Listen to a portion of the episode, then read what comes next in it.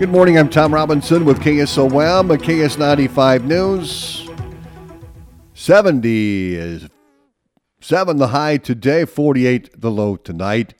74 on Sunday, 47 on Sunday night.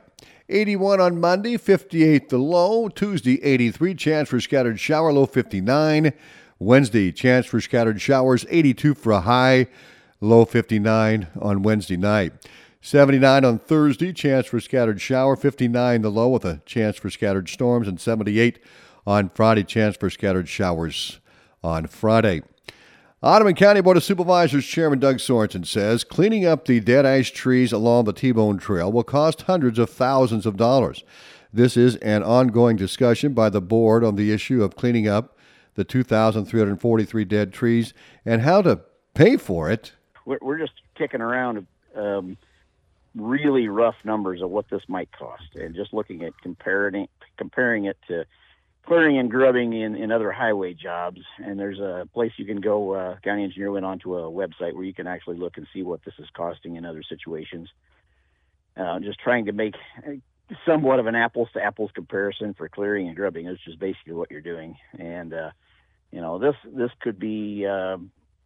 Well into the hundreds of thousands of dollars, perhaps a half a million dollars to clear these trees out of the 17 miles of, of roadways. Sorensen says one option would be to use money from the Urban Renewal Fund. It's probably the most likely place to get the money to do it. The, the, the, the thing I don't like about that, no one's going to like about that, is that any other project on there, you know, on that list that we also had planned, like the park roads, um, the, you know, um, other paving projects, those might have to be moved back a little bit because of it. So we don't want to go draw on that anymore. We have to, but at the same time, it's got to be done. You know, it's just got to be done because that those trees are going to start coming down, and it's going to be a problem. So we want to stay in front of it. Now the plan is to remove the dead trees in four sections along Highway 71. The DOT has volunteered to provide the workforce for traffic control. The goal is to begin the tree removal project in December and November.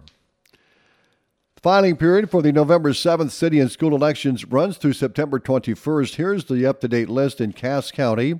In Lewis, two candidates are running for mayor Russell Hanson and Rick Sandy.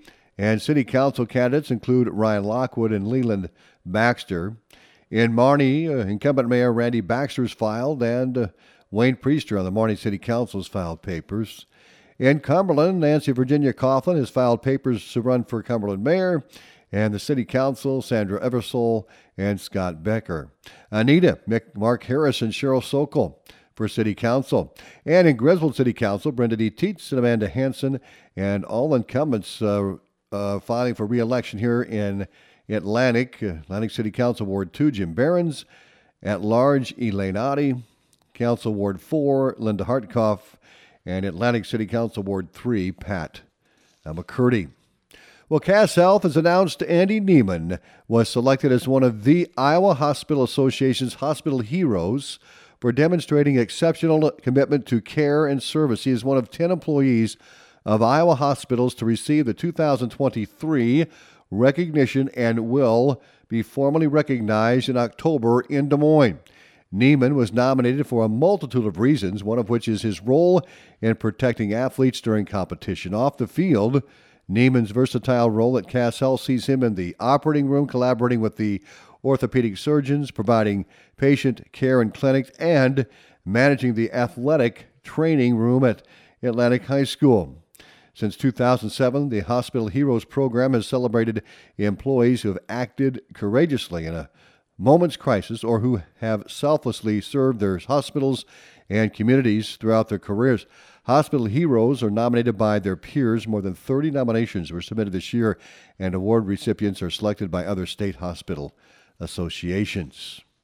Well, the 10th annual Southwest Iowa Art Tour is underway, and Becca Castle Laughlin with Golden Hills RC&D said this self-guided tour allows participants to begin and end where they would like, come and go from location to location at their leisure, and explore diverse art forms, including fiber art, sculpture, pottery, painting, metalworks, jewelry, glassware, and much more from more than 90 artists. One of the main goals of the art tour when they started this was to uh, provide an economic boost to the rural communities uh, that have the gathering places, as well as get kind of the word out that there are plenty of artists in Southwest Iowa who produce, you know, high quality art. You don't need to go to the city to see their art or purchase their art or even to make a living as an artist if you uh, would choose to stay in a rural location. Now, the hours for the Southwest Iowa Art Tour 10 a.m. to 5 p.m. on Saturday and from noon to 4 p.m. on Sunday. The Southwest Iowa Art Tour is free to the public. For more information, check the Southwest Iowa Art Tour Facebook or visit the website at swiarttour.com. More news on the web at westerniowatoday.com. ABC News is next.